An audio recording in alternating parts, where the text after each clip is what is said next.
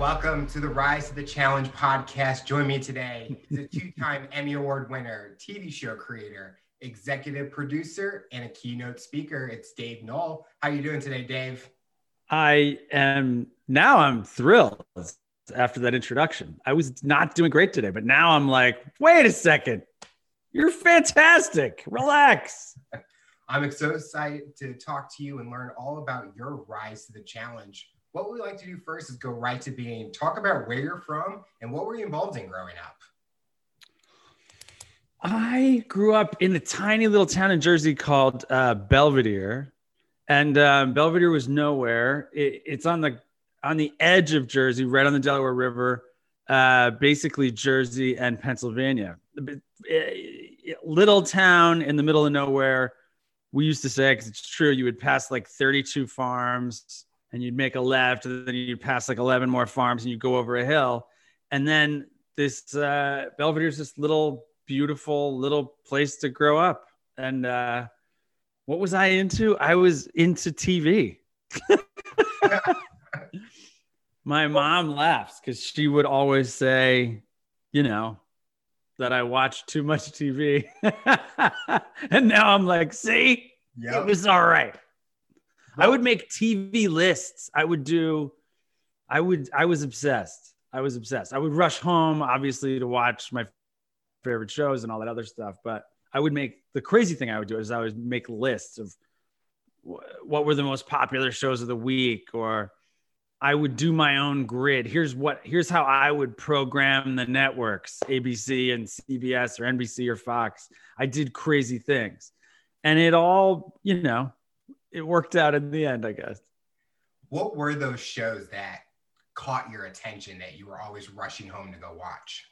It's like I loved things, and now I look back and it all makes sense. I loved Letterman, and that you know that's it's a talk show. I loved it.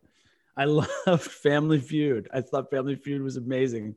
I loved Hollywood Squares. Uh, my brother is an actor, and um, and he's a working actor. He's he's been uh, an actor for I don't know 20 years, and um, he was on Hollywood Squares as the top center square.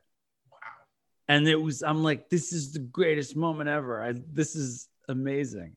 But so that you know, I I I watched those types of. Sh- I mean, I also loved uh, sitcoms, and I loved cop shows or you know whatever was the big show at the time. I like big popular shows like I do now. Um, but I really loved game shows more than the average kid, and I really loved Letterman um, in a in a deep, deep way.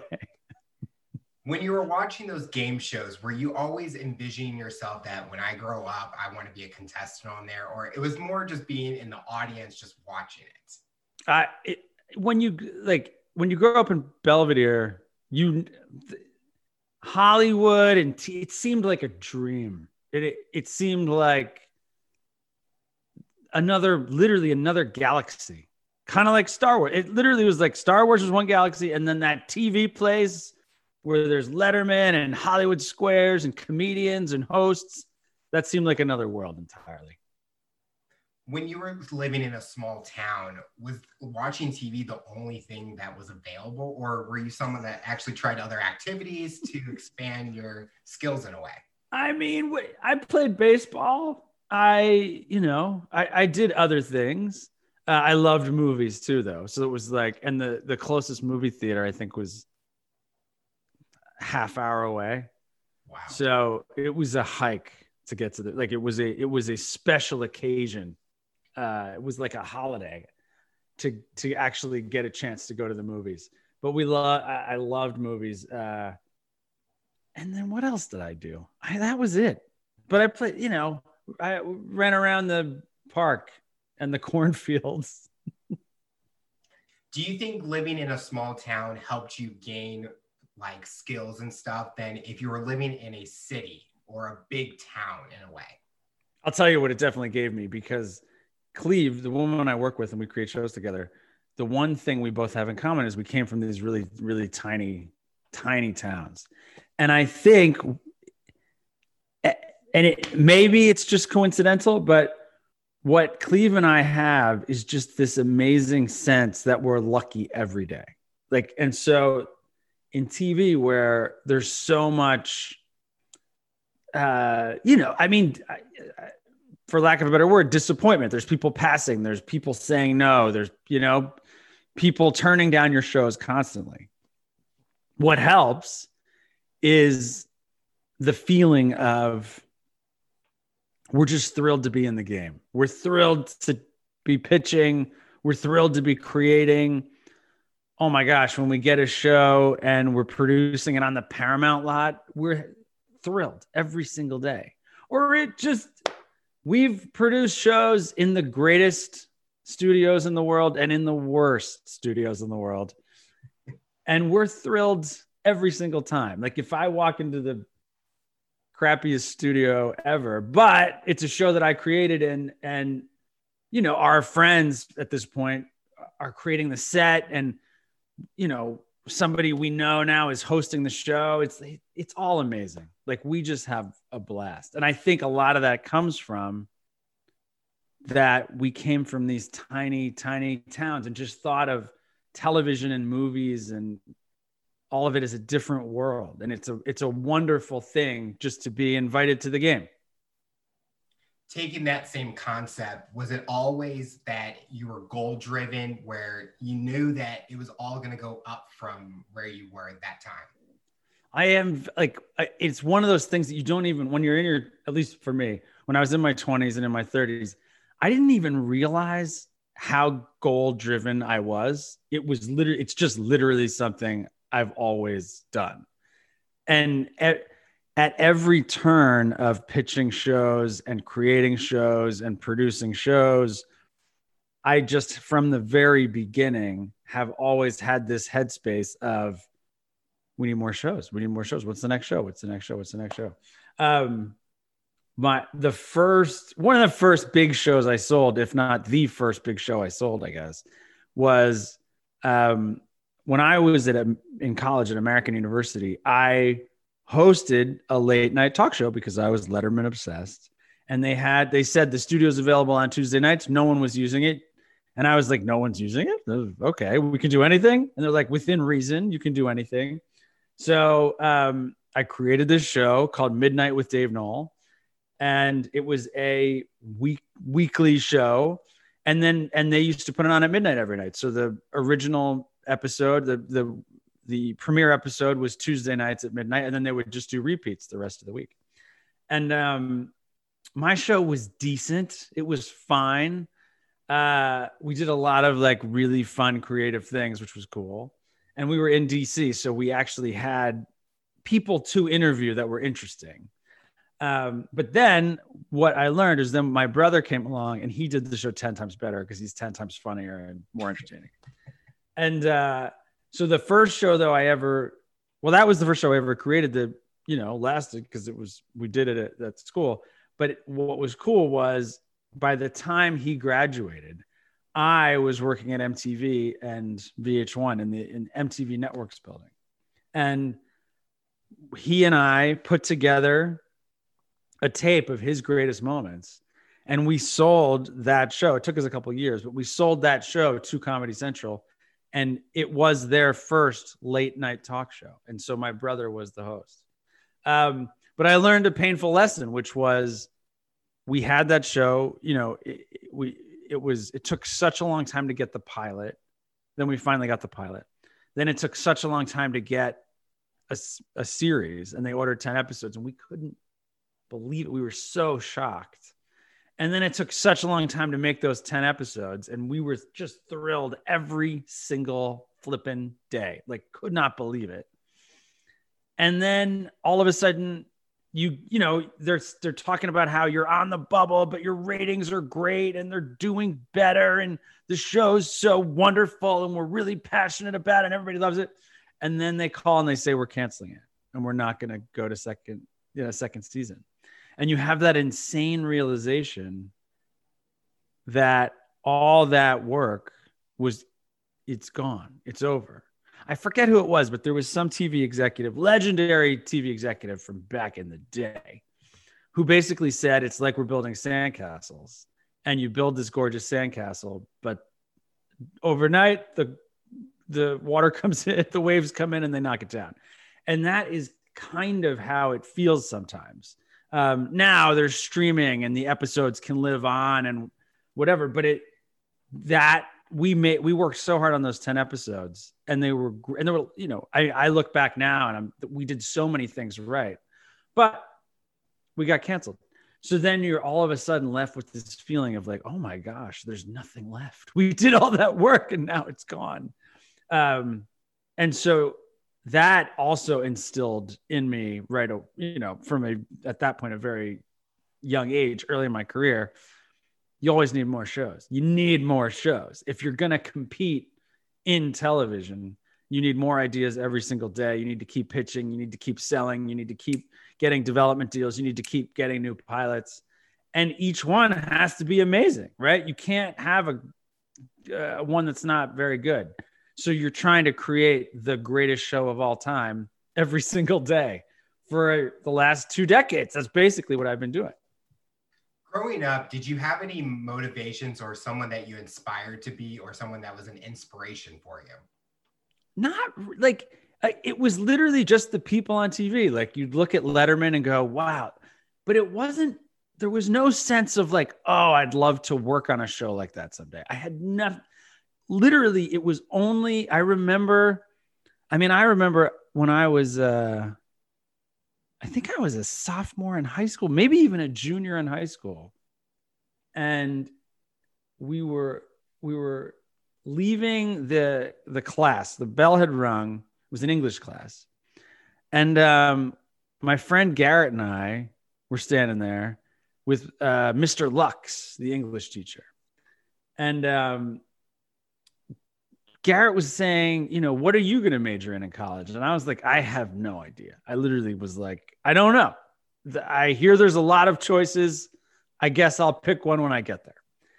And Mr. Luck said, um, you know, because I had done a couple of uh, movies for projects. So he would give us projects based on this book. And I always thought, well, it's easier if I do a movie or some sort of video than if I write a paper. I didn't want to write a paper or take a test. I would do the movie. I would do a, like some sort of funny video. And so he was like, you know, you can major in communications. And I said, well, what's that? he said, well, you can major in television. And I remember literally laughing, like, because to me, I was like, well, that's ridiculous. If you could go to college and major in television, there would be no doctors, Mr. Lux. There would be no lawyers because everyone would clearly take the television classes. That doesn't make any sense. And he was like, no. And I was like, honestly, like you're clearly lying to me. You're a liar, sir. And um, he said, no, you can actually major in television. And I, I remember going home and asking my dad, is this a true story? and if so, why have you not told me about this? And my dad was like, Yeah, yeah, it's called communications. And so at that point, I was like, Oh, I guess I'll major in TV. But even then, I never thought I'd actually work in TV. It would seem like amazing. And even in DC, where you're in, you know, the nation's capital, and then there's this big, giant, old time television studio at the college, and we're making shows. I, it still never dawned on me that, like, oh, I, I actually might be working in TV someday. I think I can definitely relate how you Letterman was such a inspiration in the way that it was a talk show and stuff where I grew up watching TV and I had all these people that I'm like, oh, I would love to meet them. And now I get a platform where I actually got to meet them. greatest feeling. It's like, okay, do I go into fan mode or do I go into I have to be a talk show host in a way? I do that too. Like we're we literally have like meetings with people to host, you know, a show or whatever. And I'll I'll drop and halfway through I'll be like, I just gotta tell you, I am such a big fan. You were so great in this movie or whatever. I go crazy. You get the best of both worlds. You get but I still I think it actually, like as I say, I think TV is so tough in its own way, right? There's so much there's so much work that then just disappears that you have to attack it with a with a with extreme energy, extreme, at least us, extreme energy, extreme positivity, and just enjoy every moment. Yep. When you got into college and you were pursuing communications, were you finding more excitement each and every day learning the business, learning the industry, and learning that major? Uh, not really. Like they would give us a sign. Like it, what I loved was doing the show. I thought the show was great, and then learning was cool. They taught me a lot, but what I loved was actually doing the thing. And you learn so much, obviously, by putting a show on it. We shot it at nine o'clock on Tuesday nights uh, from nine to 10. And to put the show on from nine to 10 and it was live and you, that was it, was that was amazing. And you learn, I learned everything, you know, like you just learned so much about every little tiny aspect of making a TV show was there any challenges that you had to overcome during college within that industry? No, the uh, the big challenge was getting a job. That was it. It once then you realized jobs were out there. Um, the big challenge was, well, how am I going to get one of those? And again, this is where I I am very lucky that um, I have this ability to not I must have I wrote 200 letters like and because this you know this was I'm a little bit older than you sir so I this was like pre computers or cell phones. So you wrote letters you know it was like you know wrote letters and call me and leave a message on my machine if you want me to like help out on your show. And but again, it was the same thing. Like I knew I was going to get turned down, and I knew there was no logical reason that anyone would want to hire me. So I was like, I'll just write these, you know, letters and be generous and be respectful. And then eventually, um, I got an interview at uh, MTV Networks where uh, I I started off in their internship program, and I'm just like a whole bunch of us did working at MTV you start off as an intern and then if you're really good eventually hopefully you get a production assistant job. And then if you're really good and you work really hard you get an associate producer job and then a segment producer job and then a producer job. And so uh, that's when you actually start to believe oh maybe i am good at this. Maybe this isn't some sort of crazy miracle. Talk about that first experience working at mtv as an intern what was going on through your mind and were you taking every opportunity you mind blowing it was mind blowing it was it was this time period where um at, at 15 the 1515 building in the middle of times square they had teams of people and literally i mean they would say you know we got to get a show on by thursday and it was tuesday. So you got to work basically 48 hours straight and sleep in the edit room. We need the show on the air on thursday. Um, and we just put on so much television and it had to be high end right? Like it these were major these are major net these are major networks so it had to be very kind of high end glossy cool television. Um, and that was an amazing well, I eventually worked my way to where I was producing um, a couple of their the movie shows. One was called Flicks on VH1, and then one was called Hollywood and Vinyl, uh, which I was one of the people who created that show. And um, it, this it was amazing. You the we, I was interviewing, you know, the biggest celebrities in the world. Um, my kids kind of still can't believe it. We'll be watching some movie and mom will say, Oh, dad hung out with Adam Sandler for a couple days. And they'll be like, What? No, you didn't. You're a dorky suburban dad. Um, it was an, that was awesome. Um, and so it, that, that was just a ton of fun where it was like all of a sudden you're hanging out with Elton John or you're hanging out with Celine Dion or you're hanging out with Adam Sandler.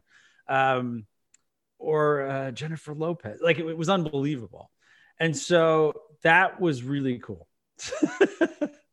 I mean, I'm just amazed at all, all those people. I mean, I would be like, um, when am I supposed to ask them? it was really fun. That was it, it, it, I I always say this for the, at least the first like 15 years of my career, I didn't enjoy it enough at the time and I didn't take enough pictures. I wish I had taken a lot more pictures and I wish I had enjoyed. Now, Cleve and I, we know, we know that to create a chopped is really impossible. Or even uh, we have a game show called America Says um, that has been picked up uh, for over 450 episodes. Wow. We know that that's impossible. It'll, it's impossible. You just got to keep going, keep going, keep, and then bang, maybe it'll happen someday. So we just enjoy every single moment now, and we take a lot of pictures because we're like, we don't want to forget this day. This is an amazing day. We cannot forget it. Well, nowadays with everyone having cell phones and cameras, you got that perfect opportunity to take all those photos.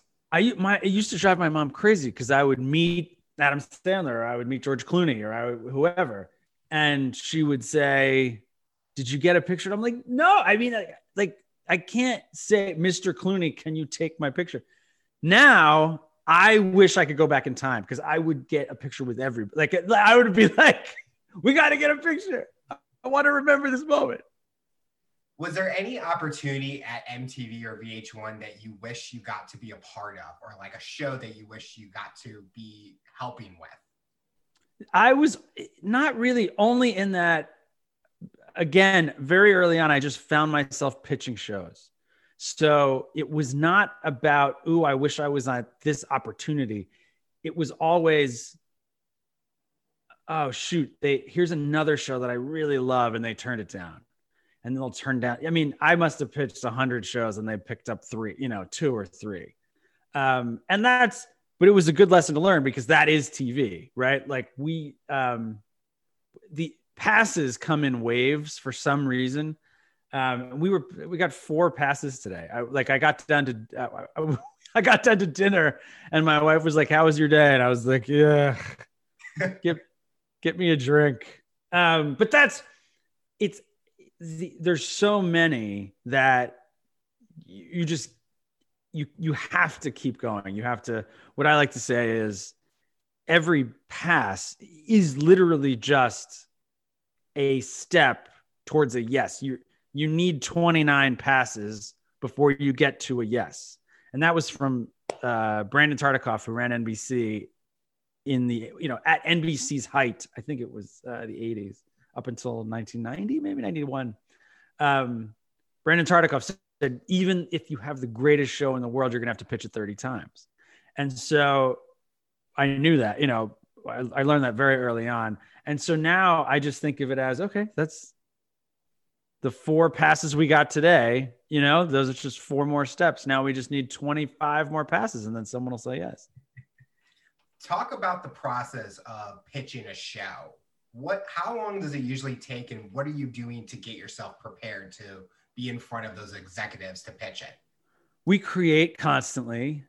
And when we create a show every show is built differently. Every show comes to life in a different way. Um, the best description i ever heard was when paul mccartney was talking about writing songs with john lennon. And he said sometimes songs come from you hear the chorus and you just start to play it. Sometimes it's just a couple of notes and and that starts it off and all of a sudden it becomes a hit song. Sometimes there's a line or a phrase or a word or whatever or a or a guitar riff or a beat that you hear. Sometimes he sometimes John comes in with something. Sometimes John says something, I say something back and then all of a sudden it's a hit song. And that's exactly the way shows are created. Cleve and I are constantly talking about song or shows and songs.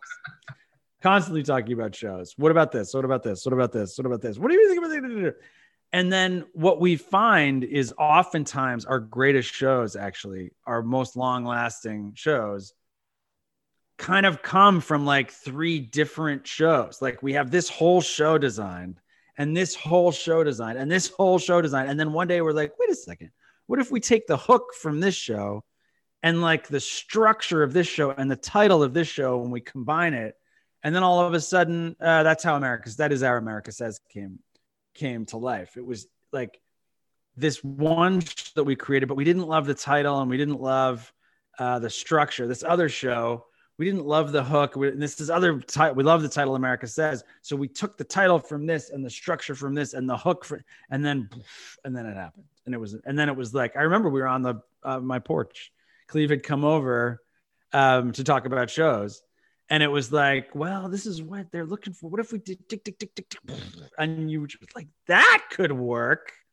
Um, and so then once you have a great show, and you know, and and sometimes it's we have this great show, we're gonna go out and pitch it everywhere that we that says yes to the pitch. Sometimes it's people coming to us and saying, Hey, we're looking for this specifically. And then we'll say, okay, what about this? What about this? Um, and so it even that really depends. Every show kind of comes to life in its own way.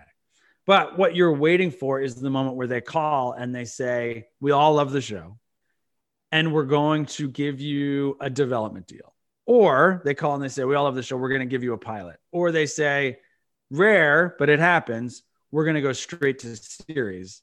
And that's the that's what you're really waiting for. You're really waiting for like, ah, let's go to straight to series. That's amazing.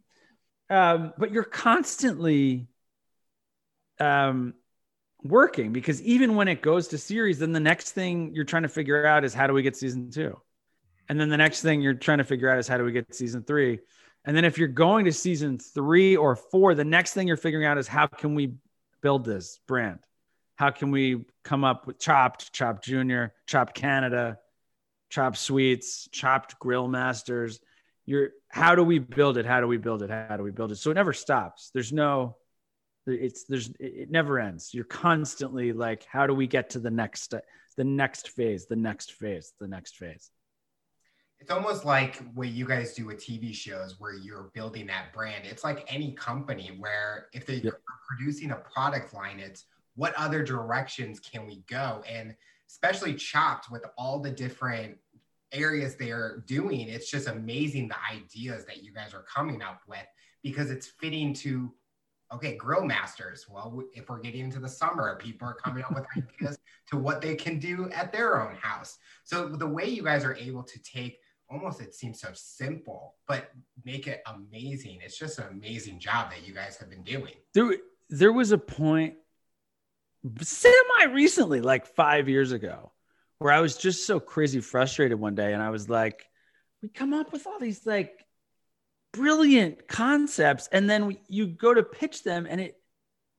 And then people ask all these questions and they're asking this, and it's and it's like, it's not that complicated. It's got to be simpler. So then you come up with brilliant concepts that are simpler. And then even then simpler.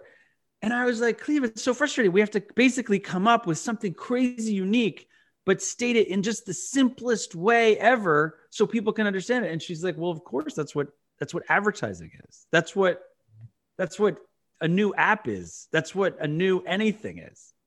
And I'm like, oh, yeah, I guess that is that's exact. She's like, that's creating a new brand. It has to, you know, like any brand, Facebook, right? Like, it's it, everything has to be at its essence, at its core, a simple thing that either entertains you or or helps out in some way. Everything has to be kind of whittled down to that very simplest thing. And as I say, then you know, the, we TV is a series of walls that you're just crashing through. Like you're basically just crashing through wall after wall. No, we don't want to do that idea. But what about this? No, we don't want to. What about this? All right, all right, we'll do that idea. Yes, but we don't want to. We don't want to go to a pilot. All right, what about this? All right, we do want to. Now, all right, but we're not going to series. Bang! What about that? What about that? What about season two? Go. Um, you know, there's the, America says on the one hand, I'm thrilled, right? It's 450 episodes. On the other hand, I'm like, why isn't there an Italy says? Why isn't there an Australia says? It's a brilliant show. There's a whole country there. Australia, get on the bandwagon. Australia says, but you know, you got to sell it and you got to get someone else to believe in it and you got to you know, there's always there's always building, building, building. And that's the um I get a question a lot like, do you ever have those days where like something happens and you feel like, yes, I've won? And it's like, honestly, no. You always kind of feel like, oh, there's another step. There's we keep we got to keep going because if you stop, I you at least you feel like if you stop, well, then that's it. Then it's okay. Then you got to. It can be bigger. It can be bigger. The only time that it really seems great is when you look back and you're like, oh wow, we we've crossed 50 series. We've gotten 50 series on the air. There was I we didn't even know that had happened. I just counted one day. We were so focused on the episodes. There was a point where we were like, someday we'll get a thousand episodes. Someday we'll get a thousand episodes. And we would laugh about it. Like, oh, we made it up to 500. And it was like, yeah, it only took 10 years. and so you, you're like it was like a joke and then you hit a thousand episodes and you're completely blown away like you're like i can't believe that that happened and then we hit 2000 then we hit 3000 and along the way there one day i was like i wonder how many series we've actually gotten on the air. That's a i bet it's a pretty big number. And it was like 52 and we had never even counted that before. And we were just shocked. Like wow. It, so that's the moment where you look back and you're like oh uh, oh, okay, that's cool. We we must have done something right along the way. I don't remember any day where I felt awesome, but looking back, we must have done something right at some point. Chopped is one of those shows that it hasn't been done before before the show came on the air. Where did the concept come from? Because it's an amazing idea and so it's it's got to be how did you guys come up with you're going to open this mystery basket. I don't know what to expect. We were again creating shows constantly. Um, and I had a pitch coming up with the Food Network. Uh, the executive was Charles Nordlander, uh, who's who's this crazy smart, um, very well put together television executive. Very, as I say, very smart, intimidating um, intimidating presence, really nice person. Um, and I just didn't have. I had a couple things that we were that we were thinking about pitching, but I didn't have anything I loved. And at that point, we were working with um, this guy Mike Krupat, and he was based in LA, and Cleve and I were in New York. And I was on the phone with Mike, and Mike said, Mike and I had talked a lot about this show, Elimidate. Um, we just thought the format was amazing even though the show was fairly frivolous, it was one woman dates these four guys, and along the way, she gets rid of one, then gets rid of the second one, then gets rid of the third one, and then there's one guy left. So you can see how Chopped came from this. And you know, and then it's a dumb show. At the end of the episode, she jumps into the jacuzzi with whatever guy's left. and we were just obsessed with how cool that format was. And so Mike called and he was like, Well, what if we did an Elimidate style format um, for cooking competition? And at that point, Food Network had on Iron Chef and it did well.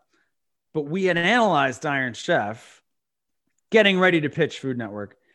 And we realized, like, look, this has a great beginning. You, there's so much energy and it has a great ending. Somebody wins.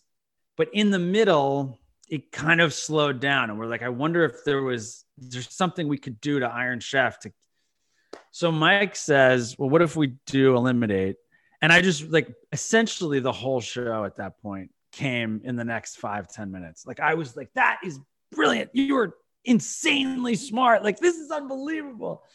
And there's four chefs down to three down to two. And i was like to there's you know that dome thing? He he can lift up the at the commercial break, he lifts it up, and then that we cut to commercial, and then he comes back, and that's the meal that's been eliminated. And then Mike's like, there, Mike's like, there's there's three competitions: appetizer, main course, dessert. I was like, yes, yes, yes. And then it's wait, he can say you've been chopped. That's the show title. It's called Chopped. So the the whole thing, um, I don't think it was a basket at first. I think it was a steel box. You know, it was like, what if it's this steel box? But it very similar. So I went in and pitched it to Charles Nordlander at the Food Network. And he, as I said, the guy's really smart. He got it right away. and was like, this could do really well. And they called back a couple weeks later and uh, and said, yeah, we want to move ahead with a pilot. The the process there then took at least a year and a half more. Um, we ended up having to do two different pilots, and finally, that second pilot was picked up to series. Um, and then it, you know it finally premiered, and you you never know. I obviously at that point in 2009, I didn't think it would still be on the air in whatever year this is. but it is. We always have said um, there was a talk show host back in the day, even kind of before I was young, uh, Merv Griffin. I kind of maybe, maybe remember my grandmother watching him. Um, Merv, one day, because I might butcher this story a little, but him and his sister loved playing Hangman. Merv was like, I'm going to take Hangman and I'm going to turn into a big, giant, shiny game show and add this huge, colorful wheel. And the and he created Wheel of Fortune. And then on a plane with his wife, um, I think she had even fallen asleep or something happened. And and then he he was looking for another game show, looking for another game show. And I don't know if it was him or his wife, but one of them were like, well, let's do every trivia show, you get the question and then you have to come up with the answer. What if this is a show where we give you the answer? You have to come up with a question. And so that was Jeopardy. And so, you know, Merv Griffin, who's no longer with us, created two shows that are still on the air today. That's insane. That television, as I say, on the one hand, creating a particular episode is like a sandcastle. You it's beautiful and it's gorgeous and then it gets washed away. But you can also create a brand that lasts long after you're around. You can create a franchise. You could create Law and Order, you know, is still going in one way or another. Um, all of these kind of crazy, you know, Saturday Night Live or the Today Show or the Tonight Show or Meet the Press has been on the air for like a hundred years. the longest running show in television history. Meet the Press. Um, so that's the amazing thing is you can come up with something that lit, you know, if you're lucky, if it all comes together, you can come up with something that lives beyond you. When you have those shows go into pilot, are you more now in the background or do you still play a big involvement with the show? The way we kind of describe it is when you're creating a show like we do, so these formats, these game shows, competition shows, talk shows, things that can last for a long time. What you're really doing is creating a machine. You're creating a factory, a team of people who all know their part. And if everything then falls into place, you know, by the time you get to episode 23, 24, 25, everything's working and it's a machine that keeps going. So we create the idea, we pitch the idea, we sell the idea, we build the pilot, we bring in the showrunner, the editors, the lighting designer, the set designer, um, all the host, all these different elements. And then you're watching and in charge of every single thing right up until the point where you don't need to be anymore. And all these questions stop coming. There's con- there's so many questions when you're everything. I mean, if when you're building a TV show, everything is a question for Cleve and I at one point or another. And, you know, and then it's uh, a discussion or wrestling match with the TV executives, depending on the question. You know, who's the host? Does he hold a card or she does she hold a card or does she not hold a card? Does she have a monitor? How does she say the introduction? How does she ask the question? What does the board look like? What does the sound what does the sound effect sound like? All of these things are things. Is it a white floor or a black floor? Uh, all of these things are decisions that have to be made. And then once you've made those decisions, how is a question written? Is this a good question or is this a good question? Or are they both good questions? What about this kind of question? And then once those things happen and they start, and then again, and you hire the best people you can possibly hire, you can start to back away and start to back away. And then by the time it's on episode, as I say, 24 or 42 or whatever, um, then you can relax a little. And then how do we get to season two? How do we get to season three? And how do we build the franchise? When you were creating America Says, were you always looking at what game shows have been out there, but what hasn't been done before and how we can create that new concept? Constantly. That's all we do all day. Uh, constantly. What hasn't been done? What hasn't been done? Um, what do people love? And then how can we do it differently and better and more modern and more exciting or funnier or what uh, what can we do where someone like yourself or my grandmother or my mom or my cousin my south jersey relatives my oh, ohio relatives what can we create where they're going to watch and love and talk to the tv and and, and yell out answers or in the case of chopped where you're sitting there going oh i think he's going to get chopped. I think she's going to win this. She's the best. Oh my gosh, that dessert looks amazing. What do you think Zakarian's going to say? What do you think Gordon Shelley's going to say? Like, if you're ta- if they're talking to the TV, we've won. But it's in order to get to that place, it's crazy hard. I mean, I remember a moment. My, I was walking into my mom's house and she's watching America Says, and she's screaming at her TV the answers, and I'm like, I love your mom. I love your mom. I always have. She's a smart lady with who makes great choices. She's jealous right now that I'm talking to you, but because she loves that show, and my family, we would all sit together watching Chopped. That's how I kind of started cooking myself. Was oh, awesome! And it's just amazing to hear the behind the scenes of how it was created because America says I always got like Family Feud vibes because of course, yeah.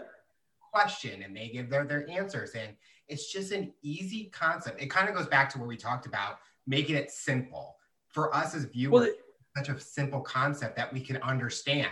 And it's if you think about it, there's so many different over the years. There's so many different trivia games, right? Um, Millionaire is a trivia game, but Jeopardy is a trivia game, and like Sale of the Century is a trivia game, and there's there's just hundreds of different trivia games. Weakest Link is a trivia game. Uh, the Wall, all of these different games where there's a question and an answer.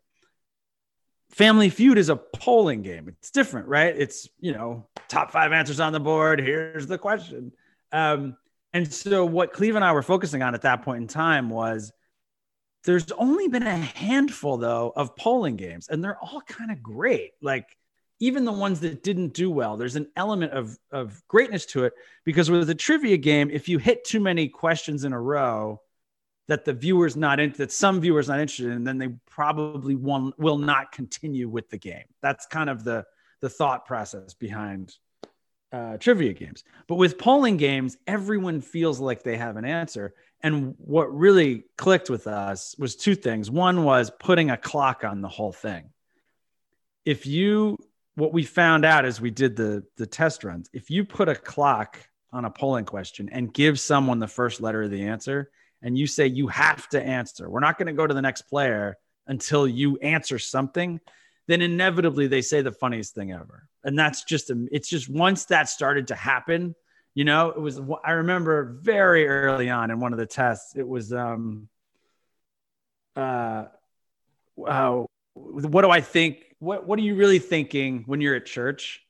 And the, the answers were amazing because the answers were football and lunch and you know, God, and like no one, there was a giant G on the board, and no one could come up with, and they were saying gobstoppers. It's so funny, like because the clock, you know, they want to win no matter who, even if you're playing in the, the, you know, with test audiences, everybody wants to win. We all want to win the game, and that we're when we when we do these tests, they're just playing for gift cards, and you know, it's like we're going to give everybody a gift card anyway and then the person the people who win will give you two gift cards. So it's the prizes are not huge but people want to win. So they're they're in that test and i i play the host when we do these run throughs.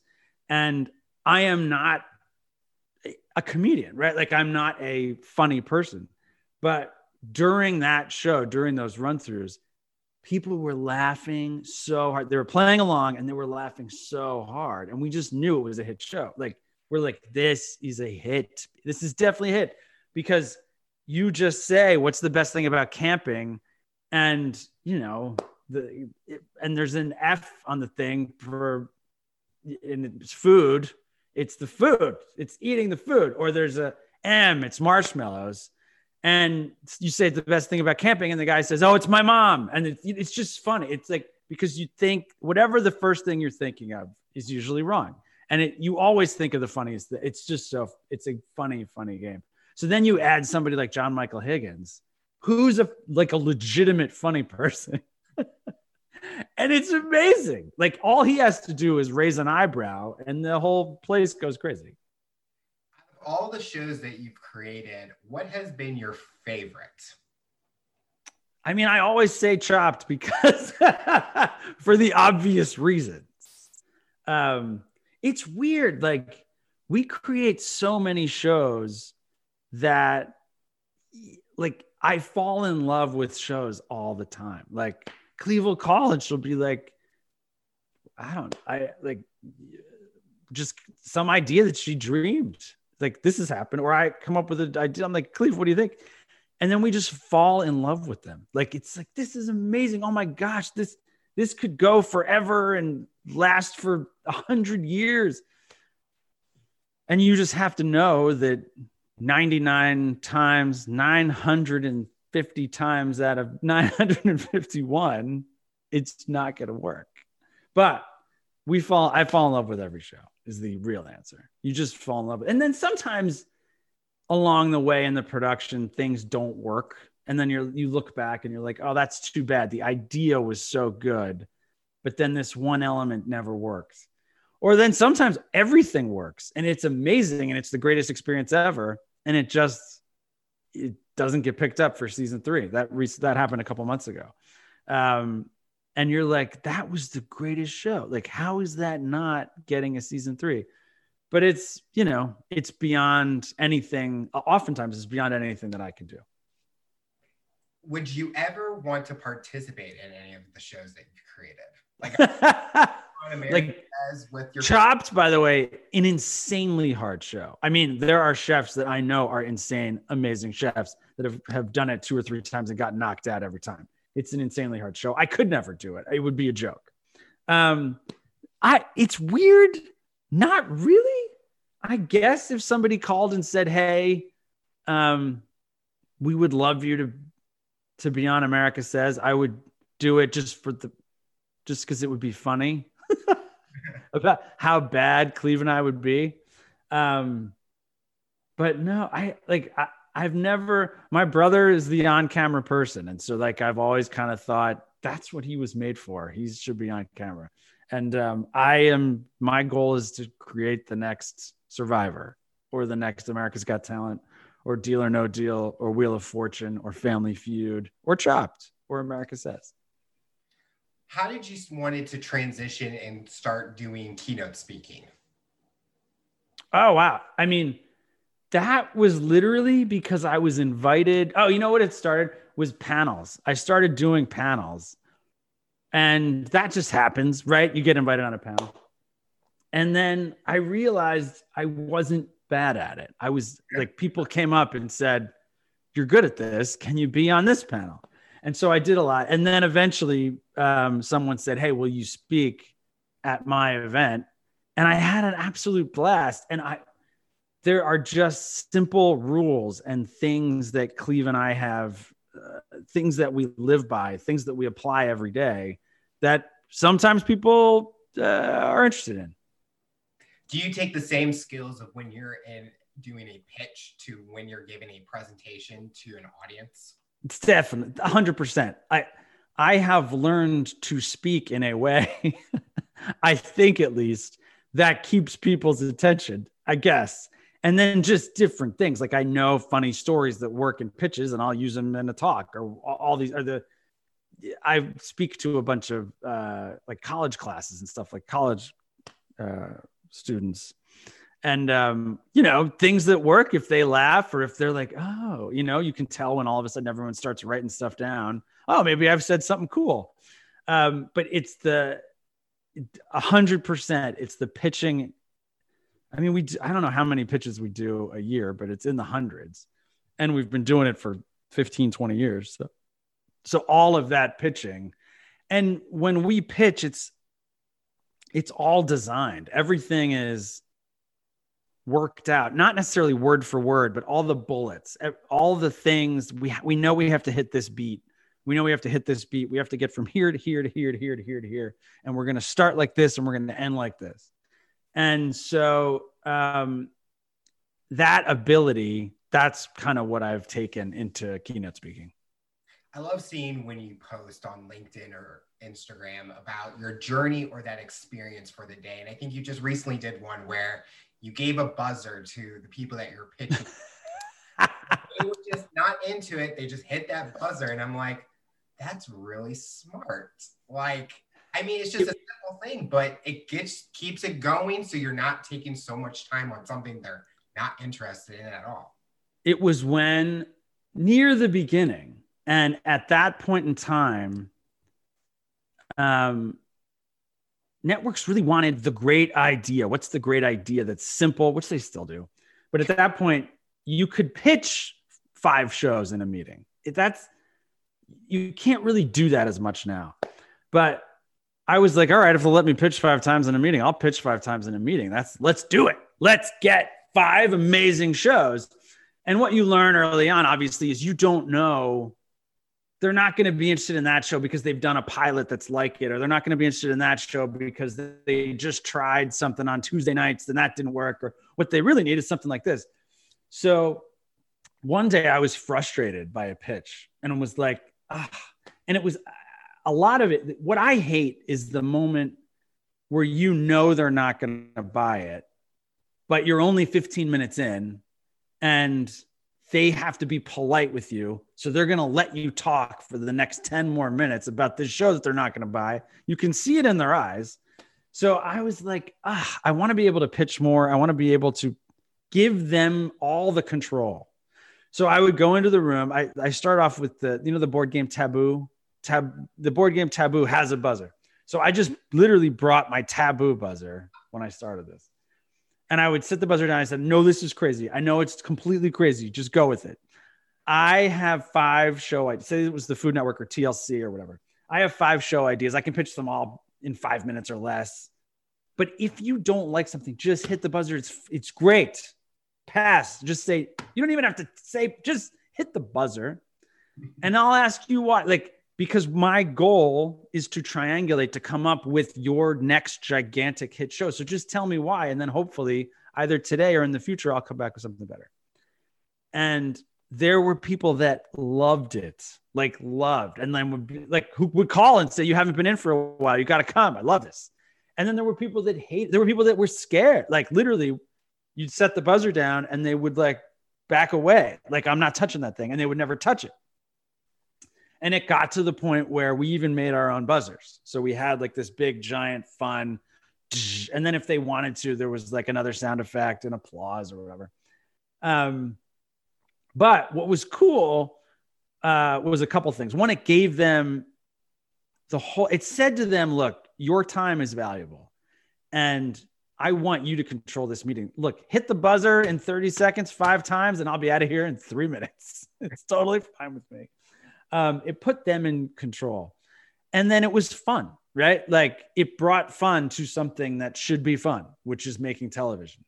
Too often in TV, there's too many serious people, or too many bitter people, or too many jealous people, or too many angry people. TV should be fun. It should be professional. It should be really well made, but there should be joy in it, especially when you're creating game shows and competition shows or sitcoms or comedies there should be nothing but joy. And so the buzzer gave everyone in the room permission to have fun and be joyous.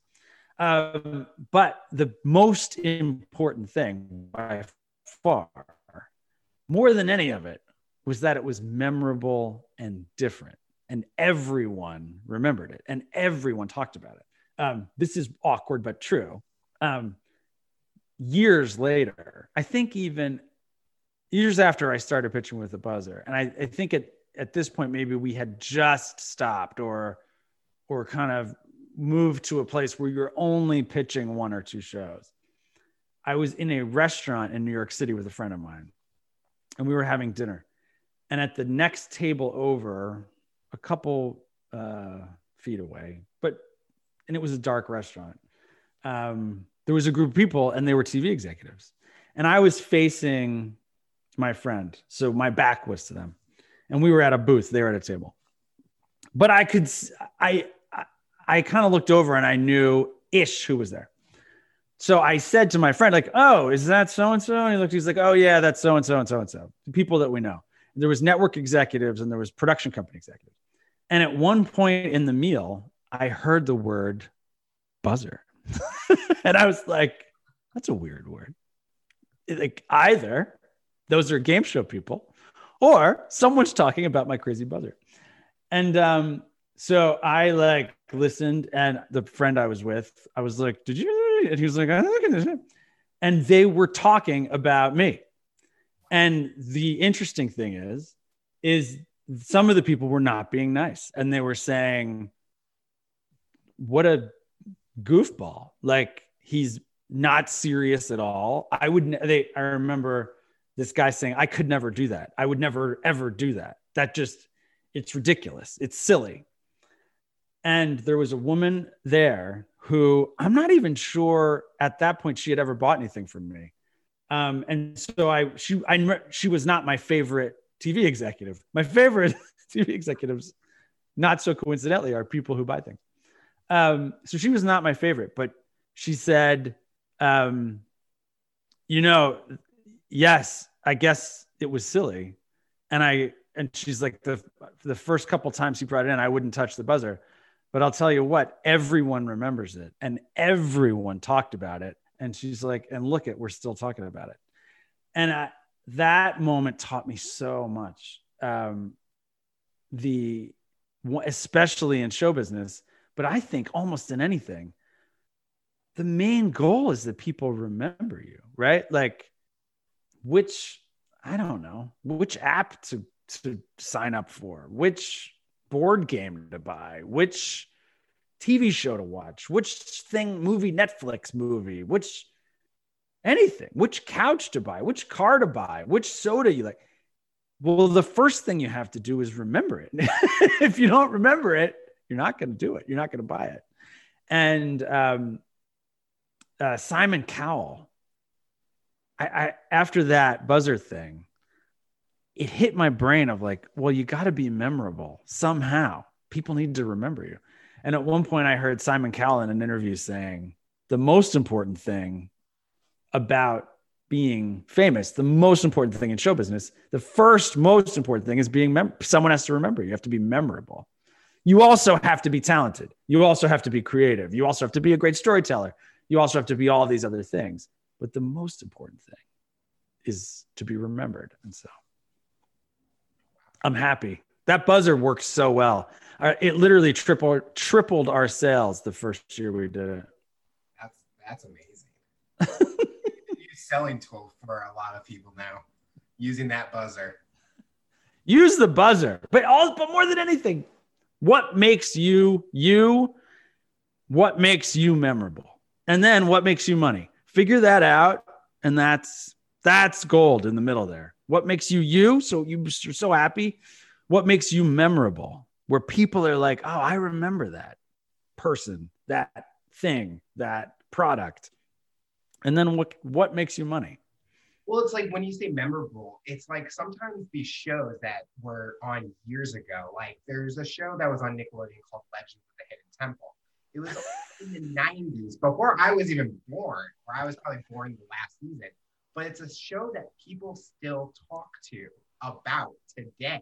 And absolutely great example. Great example. I actually got to interview the host from that that show, and it's like the fan base will come and find it, and they'll watch it. It'll go viral. People will talk about it, go trending, and that's how things keep going. Or uh, TV execs are like, should we try to reboot this or something? A hundred percent. If I ran Netflix, I would reboot that show right away for this exact reason you're talking about. It's so weird. And yet, just the title alone, Legends of the Hidden Temple, is brilliant. Yeah. It's brilliant. It's so memorable. Looking back at your journey and your career so far, what's the biggest thing you've learned about yourself? Um, it's well, it's funny you asked, sir, um, because Cleve and I were talking about today, hours ago, um, why we have lasted for such a long time together. I first met her in 2003. So we are coming on 20 years. Yikes, in a couple years. Um, but certainly 18 years, right? And then we the the first show she ever pitched to me, I sold. And and I said to her, I'm going to sell that show to AMC and I sold it to AMC in a phone call. And then it took me a couple years to get her to join me. I, I was like, "You're you're a great show producer, but you're an amazing show creator. Let's work together." And we've been together ever since. And I we think the reason is because we both have this thing inside of us that we want to make big, fun. We call them big tent, blue sky, 8 to 88 television shows. Blue sky means shiny, colorful, gorgeous. Everybody wants to watch this show. It's no, there's nothing cynical about it. It's fun. It's a great time. One of our big phrases is great times. We're just looking for great times. It's the greatest. Uh, big tent. We just want everyone to watch it. Every type of person. We want to make a show that everybody loves which is probably impossible, but we're trying. And then 8 to 88, I want I have a 13-year-old daughter and then I have a 98-year-old grandmother. I want to make sure that they can both enjoy. That and Cleve has the same thing. Um, TV sometimes is very hard, and there's a lot of really hard people to deal with in television for many reasons. Um, and as I've said, like there's a lot of failure if you want to look at it as failure. There's a lot of people passing. There's a lot of no's. Uh, so it helps that the two of us have this same core truth that we want to create the next big gigantic hit show. As I say, the next Survivor, American Idol, Deal or No Deal, etc., etc. So, what does the future look like for you personally and professionally? What are you hoping to accomplish in the next few years? Create the biggest show ever. That's it. That was the goal almost right away. Like at first, it was just to get anything on the air. But once Cleve and I really started going, 2009, 2010, 2011, after that, the goal has just been let's create the show. Let's create. I don't know what's the greatest show. What's the greatest unscripted show in the last ten years, twenty years? Survivor, maybe, or America's Got Talent, The Voice. What's the greatest show in the last 50 years? Wheel of Fortune, Jeopardy, Family Feud. It's not one of ours. And that's the goal, is for it to be ours for someone that's listening to this interview based on your journey and experience what tips or advice would you give someone to overcome obstacles accomplish their goals and rise to the challenge it's the what i like to say is in business and i've talked to a bunch of different groups now real estate groups people that own and run gyms um biz, just different business groups I like to say in business, you can literally not only you, you there, there can be no fear, but you just have to pretend that it doesn't exist. You have to figure out how to turn the negative into the positive. And so as as I was saying earlier, it helps to just know it's not 29 times that you're failing. It's that you literally have to pitch 30 times to get the yes. You have to do it. And then once you get the deal, you need four deals to get a series. And then once you get a series, you need eight series for one to be a hit. So the math on that, I think, is 960. And you can't think of it as failing 959 times. You have to just think of it as 959 steps to get to 960. It's kind of like making cupcakes. You can't just poof, have a cupcake that's gorgeous and beautiful and delicious that you can just chomp into. You got to get the milk out of the refrigerator and you got to get the flour and you got to mix it and there's eggs and you got to cook it you got to it's got to be perfect you got to you got to make the icing it's got to be perfect you got to add the food coloring and the flavoring and whatever and then you swirl it on beautifully and then it has to cool and then you sprinkle some stuff on top and then that's the cupcake and now you can eat it. You can't just get the milk out and then look down and go where's my cupcake don't think of any of it as a failure. It's just a step towards the biggest hit show of all time. Now, how many pitches would it take to get the biggest hit show of all time? I don't know. I will tell you when it happens. I'm going to be going after this interview, just coming up with a bunch of ideas and be like, "Ooh, that could be a hit." I don't. Here, Dave, take it and run with it. Well, Dave, I want to thank you so much for coming on the show. It was truly an honor to hear all about your rise to the challenge, and we're excited to see what the future looks like for you. Thank you so much. What a fun podcast this is. It's very different, it's very unique. And every episode that I've listened to is fun. And that's that's very I, I love it. It's great times. Tune in next time to hear my next guest talk about their rise to the challenge. Remember to follow and subscribe on all major audio platforms and make sure you subscribe to our YouTube channel to get the full-length episode in video format. What path will you take to accomplish your goals? You decide.